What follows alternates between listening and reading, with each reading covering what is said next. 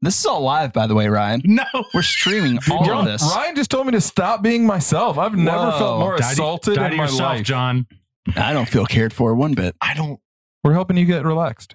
This is not working. That should be the cold open. I like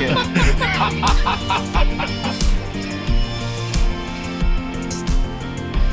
Hey everyone, welcome to the Midtown Midweek. I'm your host Jake, and with me for the first time ever, we've got two special guests. We've got we've got Pastor John Ludovina going for his three-peat with this sermon. Hat trick. Is that sports? Super sports. It's like soccer or hockey. You get three in a row. Hat I love hats. it's like a turkey in bowling. Uh, with me as well is the Right Reverend Ryan Reich. Hey Hello, Ryan. greetings. Ryan, this is your first time on the podcast. How we feeling? This is my first time on this podcast. Yes, I'm feeling great. So to recap us, we just heard the sermon from John from Matthew chapter 5 talking about people of reconciliation and that because of Jesus reconciling us to himself, we need to be people constantly modeling forgiveness and reconciliation. So John, I want to hand the floor over to you as well. Part of the reason why we have Ryan here is because being our care and recovery pastor just to help equip us to be more emotionally intelligent, uh, relationally mature. So, throughout this podcast episode, he's going to be giving us some insights and words of wisdom as to how to be people of reconciliation. Anything you want to add to that, Ryan? I mean, I had a lot of things I wanted to say, and so I just invited myself to be on the podcast. That's great. All right. So some of the stuff that didn't make it into the sermon, and there were so many things I wanted to tag and hit on, and I just kept cutting them all to keep the sermon short because we're on video, and I hate doing that. I want y'all know me. I want to preach for an hour and fifteen minutes every time. Classic That's all. John. It's not the best. So, uh, one, I just I, I, a few of these I mentioned in the sermon. I want to speak to people like myself who tend to hide our anger, and I've really I've even been reflecting on this. I think sometimes people think I'm a little bit more aggressive and or angry than I am uh, if they mostly see me in a pastoral role in a position of authority. But the truth is, with my peers and with people who are in authority over me, I am not like that at all. I'm not very aggressive. I'm much more timid. I'm much more likely to kind of beat myself up, rage in, assume the worst about myself, leave an interaction very frustrated, but assume that it's me. And so that's some stuff that like I've been working through in counseling. So a lot of that insight, uh, rage in was just stuff that God's been giving me freedom in and insight to be able to see it. Um, and it doesn't always change what I do, but it's helpful to just be aware. It's helpful to know that that's my tendency. So um, I don't want to, you know, I don't want to keep talking about this forever, uh, but it does obviously still cast a pretty big shadow on my life right now. Um, with my dad passing away this summer, um, in processing my grief, anger has been one of the biggest pieces of that that I Mm. didn't necessarily expect because I think in a lot of Mm. ways I thought I had already worked through most of it and I thought I had already forgiven him for so many things, Mm. which I think was true. But still, there were more layers of anger that I've had to dig into. And one of the things that my counselor had me do, which if you ever lost someone, and this might be a helpful practice for you, uh, but my counselor asked me to write a letter to my dad. I did not want to do this. Mm. I thought this is a silly counseling thing. It's not going to be helpful. And um, I, I pushed it off. I procrastinated on it. I did not, I didn't want to schedule it. I really just didn't want to do it. And then something kind of prompted me. It was an, ex- uh, an experience with my family where I got all up in my feels. I got real in my head and it just felt like the right time. And so I, I you know, I really think God's spirit just kind of led me in dumping. And I was surprised at how much anger came out. Mm. And in my grief process, it has been the single most healing thing thus far. Um, because now I was at least being honest with God and I could deal with it. I could figure out what I needed to do next. And I don't think I'm done doing those next steps, but at least I have some clarity on what they are. And I trust God to walk through those next steps with me. So, uh, for those of you who, like me, tend to shove anger down, push it down, rage in, uh, it doesn't help you be a healthy, faithful, mature follower of Christ. And that's what God wants for you. He wants you freed up to be honest about your anger so that then you can actually figure out what a righteous response to it might be as opposed to an unrighteous response. Yeah, that's good. And just a quick plug our spiritual practice for this series is journaling. And I think journaling, uh, kind of like what you were saying, is a, a great tool to really process, to dump out what you're feeling. And there is something too, because I even did this recently, just kind of putting on paper the things that you were thinking and feeling to be able to step back and think about it objectively through the lens of what scripture says is just so helpful Mm. and healing uh, to, yeah, whether you're grieving or just battling through some unhealthy emotions. It's Right. just so good for your soul. or even just uh, a lack of clarity. You Yeah. have jumbled thoughts and you don't know how to get through it. You're feeling a little depressed, a little anxious, but you don't even know why. Sometimes journaling, just start, write down whatever you do know. And sometimes through that process, the, the Lord leads you to Himself and He leads you to more and more clarity and He reveals what's going on inside of you. It's great. Yeah, that's good. Awesome. One more quick thing on that. If you are more of a rage in person, this was actually, um, I was in a mentorship relationship with a guy, and he, I noticed about him that he never seemed to get mad almost ever. He was real even keel, um, just never really got impassioned or upset about things, which could be a really good thing. But in his case, I was a little bit concerned about it. And so we pressed into it a little bit, and we, I, we actually found a book. The book's called Good and Angry. Um, I would strongly David recommend it Allison. by Dan Allison, David, David Allison. Allison. by David Powlison. okay. Link in the show notes. Yeah, so He's the great. book is called Good and Angry by David Powlison. And then again today I was actually talking to another friend who I think this guy would say that anger is a big problem in his life and it's something that he's really newly pressing into and dealing with. And uh, he recommended a book. I haven't read this one or seen this one yet, so I can't recommend it, but he strongly recommended From Anger to Intimacy by Gary Chapman. He said it's the best book he's ever seen on anger Wow. and it's really been eye opening for him to help him understand his anger problem and how to deal with it. So, uh, probably good and angry more for the rage in crowd, and from anger to intimacy for more of the rage out crowd. Mm, If that's where you're at, I would recommend you check out those books. that's great. Other things that didn't make the final cut? Yeah, sure. So one aspect that didn't really get mentioned at all uh, that I wish I would have had time to go into is culturally speaking. I think we have some extra difficulty with all of this stuff because culturally we are all being trained to magnify our initial immediate emotional responses to people. And that is unhealthy. That is a sign of immaturity. That is the um, the analogy I always use here is the baby snake analogy that baby snakes unload all of their venom right away and then they're in trouble. So Mm. you actually would rather be bitten by an adult snake than a baby snake because a baby snake will give you all the venom it's got. An adult snake is smarter.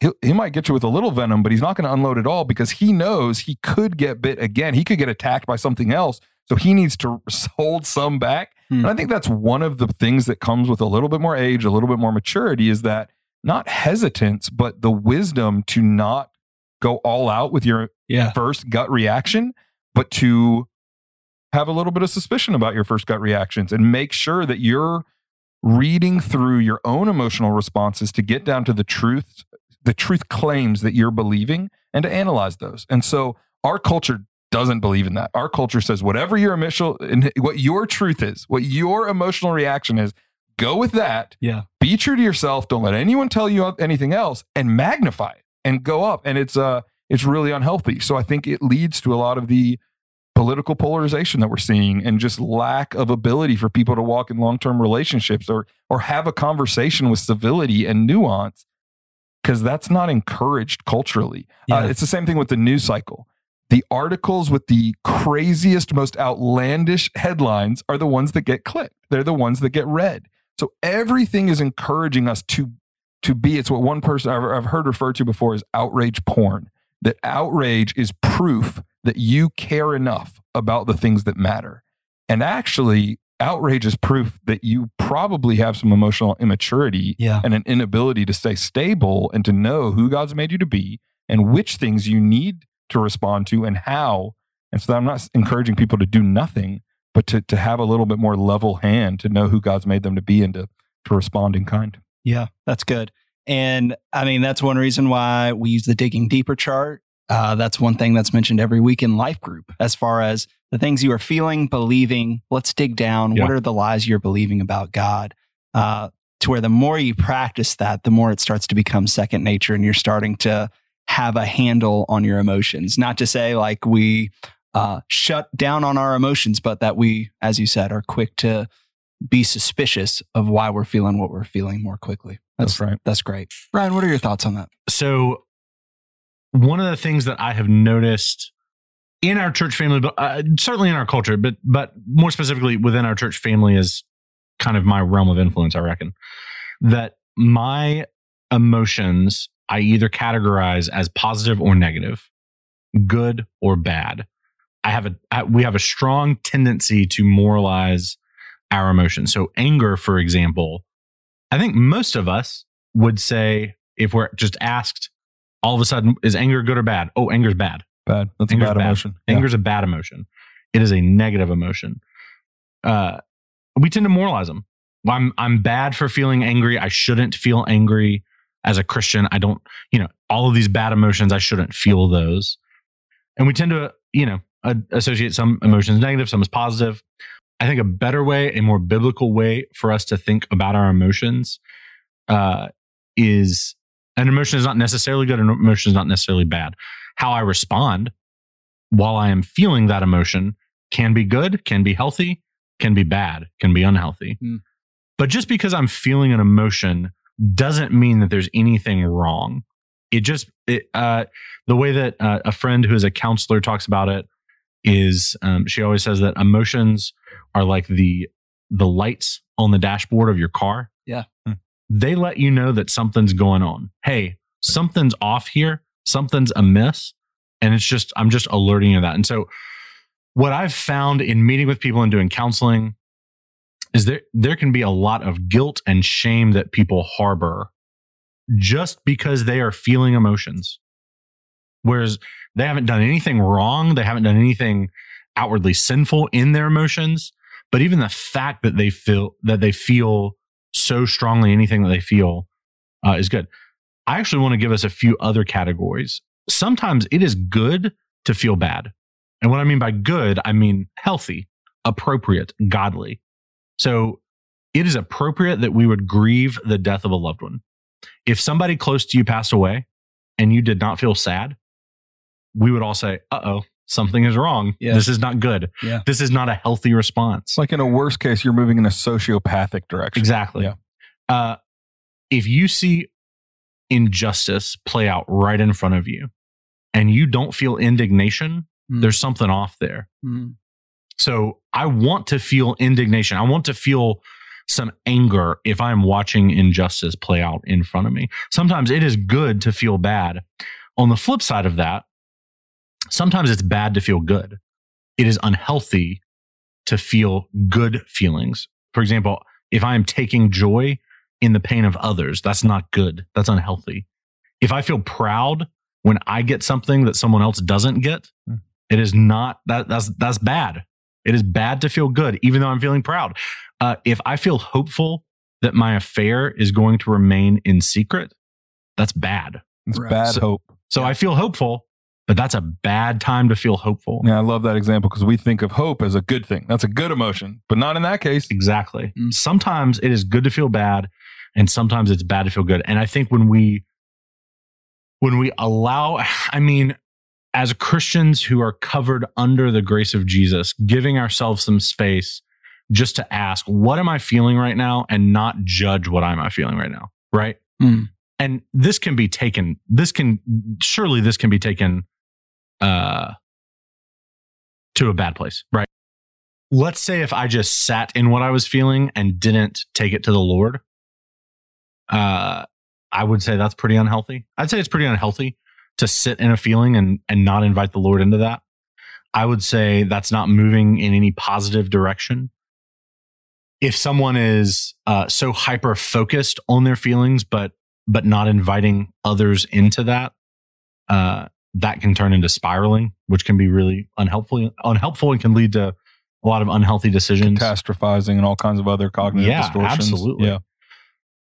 But you know, just the other day, for example, I was I was noticing that I was starting to feel some anxiety, and so I reached out to a friend. I, I said, "Hey, this is what's going on. This is what's inside of my head.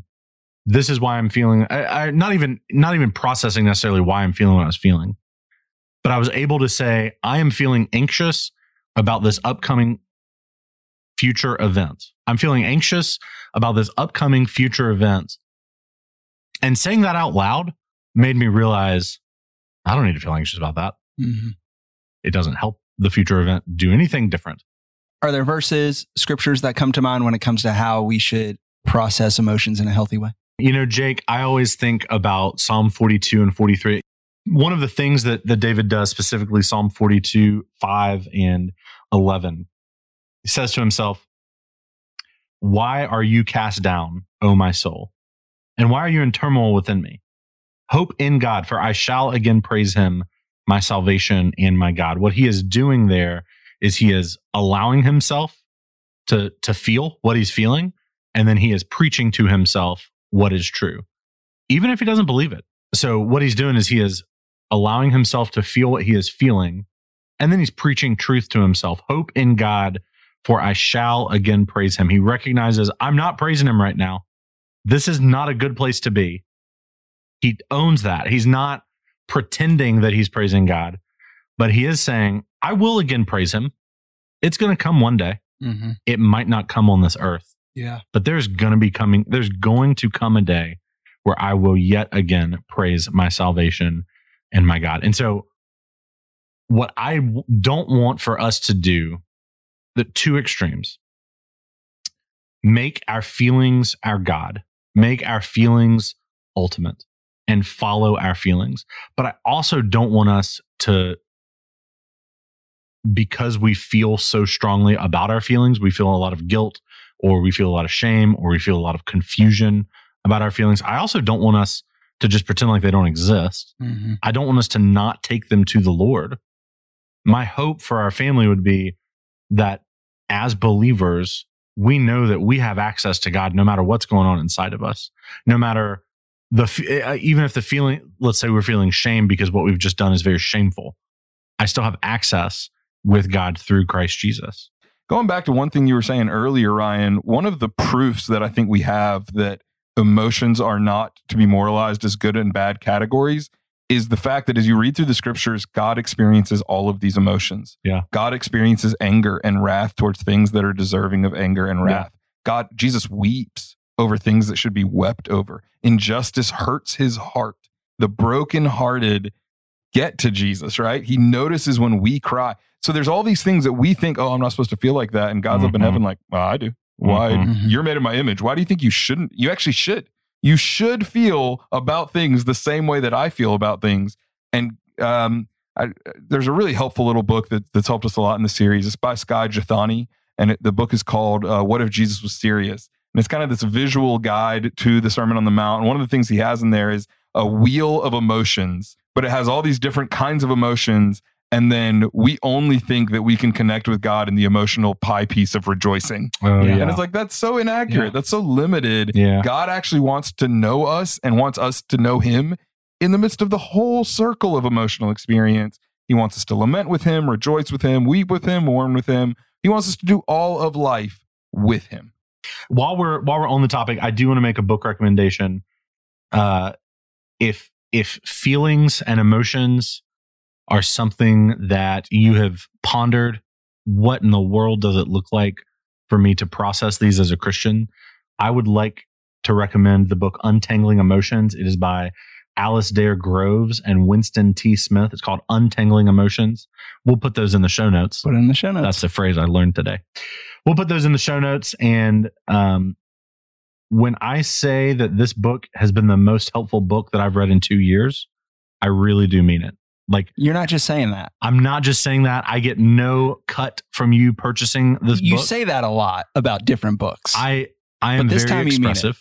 I'm expressive, and I feel strongly. Like God. Mm, One nugget I really wanted to hit on that I didn't get, I didn't have enough time in the sermon. Uh, for leaders out there, wherever you might be leading, if you're leading in uh, your place of work, if you're a, a leader in your business, if you're a leader in the community, if you're a leader in your home, in your family, if you're a parent, wherever you might be leading, if you are leading, uh, you are by by the nature of the job, you are going to make people angry with you sometimes. Just go ahead and deal with that. Go ahead and take that to the Lord Mm. and deal with it. And the question of your leadership is not did you lead in the way that made the least number of people angry the least number of times? That's not how we how we think about leadership. We try to lead by making prayerfully, considering scripture in community, We want to make the best possible decision we can for the best number of people. When we make that decision, we want to narrate it. That's our way of saying we want to explain the decision with as much clarity as we can so that people understand why we made the decision we made and why it's the best decision for the largest number of people. In that, it's helpful to throw people a bone that the decision is going to be hard for and say, hey, I understand this is going to be hard for some of you because of A, B, and C. So you want to narrate and explain and communicate really well, over communicate why you're making the decision that you're making, and then let it be. And just know sometimes people are going to be angry. They're not going to like the decisions you make. Sometimes they're going to respond sinfully to their anger because they don't like the decision you made. And you are not responsible for their sinful response to their sinful anger in that case. Uh, parents, man, you got to hear me on this one. Let your kids be mad at you. That's part of the job. Mhm. If your kids are never mad at you, I have some serious questions about whether or not you're parenting faithfully because we should be parenting in a way that sometimes makes the sinful parts of our children's heart furious. That's part of the job. I'm trying to guide them and lead them towards Jesus. And when other people do that for me, it makes me mad sometimes. So it should make our kids mad too. I just want to give people some freedom in that leadership role. I am not saying uh, Jesus really clearly defines that in leadership, we're seeking to serve and to lay down our power to serve those we lead. So I'm not saying go lead like a jerk, go be a tyrant, don't care about what anyone feels ever. Quite the opposite. But I am saying that even as you lead in a really sensitive way, attuned to the needs of the people you're leading, you're going to make people mad sometimes. And that's just part of leadership. That's okay. God makes people mad at him sometimes. He's not doing anything wrong when he does that. Yeah. Ryan, anything you want to say in regards to this topic as well? You know, I'm just thoughtful of the person who is feeling a significant, they, they recognize after hearing what John had to say. So let's say that today you were to recognize that you've got an anger problem and you want to do something about it. You want to learn more. You want to dive a little bit deeper. You reach out and you call a friend. That friend says, Yeah, that's really hard. I'd, I'd recommend going and calling a counselor. So you Google counseling, Columbia, South Carolina. You call, you make an appointment, meet up with a counselor. You tell them, Listen, I get angry a lot. I mean, I mean, really angry. Sometimes I want to lash out at terrible drivers. Sometimes I yell at my kids. I yell at my spouse. I just really want to work through my anger. I want to stop being an angry person. Most likely, if you were to say this, your counselor would probably suggest talking through some of your family history, find out if there's a pattern of anger in your family. Counselor would likely ask you questions about what you noticed your parents doing when you were young, whether or not they got angry, how their conflict manifested itself. And then what will most likely happen is your counselor would recommend some tools for you to work through. Maybe it's suggesting screaming into a pillow. Maybe it's uh, deep breathing exercising, deep breathing exercises. They suggest that you hit an inanimate object or simply stomp your feet until those feelings go away. These methods, certainly not ill intentioned at all, we've got to see that they come up short. They they stem from a worldview that's pretty different uh, than what the Bible offers. So most books that you'd find these days that deal with anger view anger simply as an amoral emotion, which I, I agree. A- a- anger is amoral. Most books that you'd find these days that deal with anger would, would probably view it like I would It's amoral emotion, but they view that it just builds up inside of a person. So the way that you get your anger out is to simply get it out. And the way that the world would tell us to deal with our anger is to find productive and socially acceptable ways to relieve it. Screaming into a pillow, uh, doing a deep breathing exercise, while that might be helpful temporarily, that's that's actually not going to get to the root of what's going on. And Jesus gives us so much more than deep breathing and stomping our feet when it comes to anger. So even thinking about Mark 7, Jesus says what comes out of a person is what defiles them. So uh, your personal history is very important. The way that you saw your parents interact, that's important. The way that you saw your parents handle your emotions is important. These are certainly foundational ways to your life, but what we have to see is that we are not just the result of our society. We are not just the result of our family. I think a lot of us have the tendency to blame a lot of our uh, our, our shortcomings on our parents. And what Jesus is saying is, sure, there, there is generational sin that we have to talk about. What Jesus is saying, full stop, is that what comes out of you is what defiles you.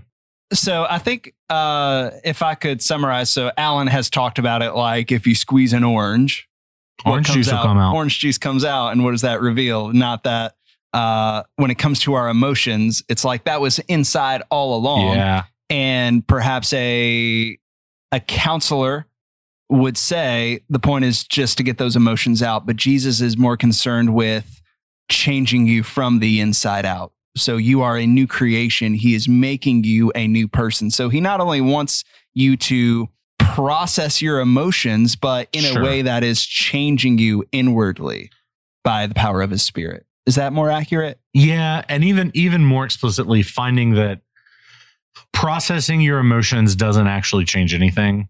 Inviting Jesus into what is going on in your life and surrendering those emotions to him, I, I think that's that is where long term change is going to happen. That is where we are going to see him work, him change us, him uh it's how we die to ourselves. So Yeah.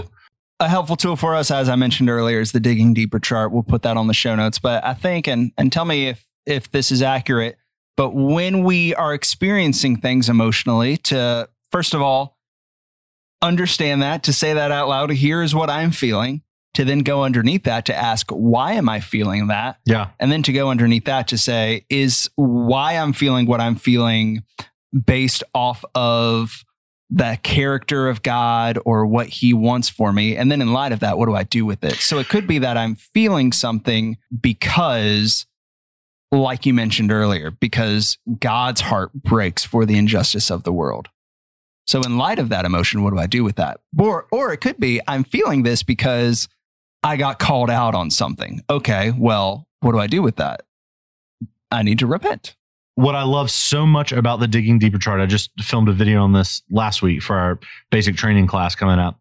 What I love so much about the digging deeper chart is that bottom left box. So if you're familiar with the digging deeper chart, the top left box is what I'm dealing with. What what am I what am I trying to rid my life of? And the question below that is what does that reveal I believe about myself? So if I'm dealing with anger, what does it reveal that I'm believing about myself? It could be it reveals that I believe that I should be better and I'm angry at this because I failed yet again. It could be that you should be better and I'm angry at this because you shouldn't have done this to me. The next box, the third box down on the left says, What does that reveal that I believe about God? And that right there is the most important part of the digging deeper chart. Because what you believe about yourself reveals what you believe about your creator. Mm, and and that box is the hardest one to get because as good christian folks we would never say what we write down in that box out loud we would Yeah. never say that we believe that yeah. because it's not our confessional theology but it is our practical theology it is it is our functional theology it's the the way that we functionally believe god is and that's what needs to be repented of. It's not actually the anger itself, though there's probably actions that come with that that you need to repent of. Fundamentally, you need to repent of, I need to repent of what do I incorrectly believe about God's character, God's kindness, God's goodness, who he is? What do I believe about that that's off? And how does the cross show me that that's not who God is? That actually in Christ, he who didn't spare his only son, but gave him up for us all, will he not also with him give us all things? That's the verse that I I- just keep going back to in the digging deeper chart. That is where change happens. When Yeah. I'm able to recognize the false belief that I have about God, and I'm able to repent of that, that's that's where change happens. I love the Yeah. digging deeper chart. Um, the digging deeper chart and going through recovery are two things that my life group did over the past five years that uh, that have really we uh, you can look back and see before we had done those things and after we had done those things is really really different. Which leads me to an announcement. seamless transition. Recovery is beginning on September 28th. Now, it is going to be a lot different this year because of COVID. We're going to have social distancing. Um, we're not even going to be meeting all together each week. And so uh, you will need to pre register for recovery by Sunday, the 20th. So make sure that if you do want to be a part of the recovery cycle this fall, that you register online before before September 20th and uh, you get registered uh, spots are limited, so there's a good chance that uh, if you wait, you may not be able to register, and we'll get you into the spring cycle in February. But for our fall recovery cycle beginning September 28th, registration is required. You can go to midtowncolumbia.com slash recovery to find out more. midtowncolumbia.com slash recovery to sign up. That's great. Thanks, Ryan. And hope if you are listening and this sermon really spoke to you or the spirit really spoke even through this midweek as far as I really do need to process some stuff. Uh, highly encourage you to check out recovery and sign up for that. It's one of the best things that we do. Quick plug if you have any questions regarding Matthew or any of the stuff we've been talking about, feel free to email us. The link is in the show notes, and we'll try to tackle that towards the end of this series. Thanks for listening, y'all.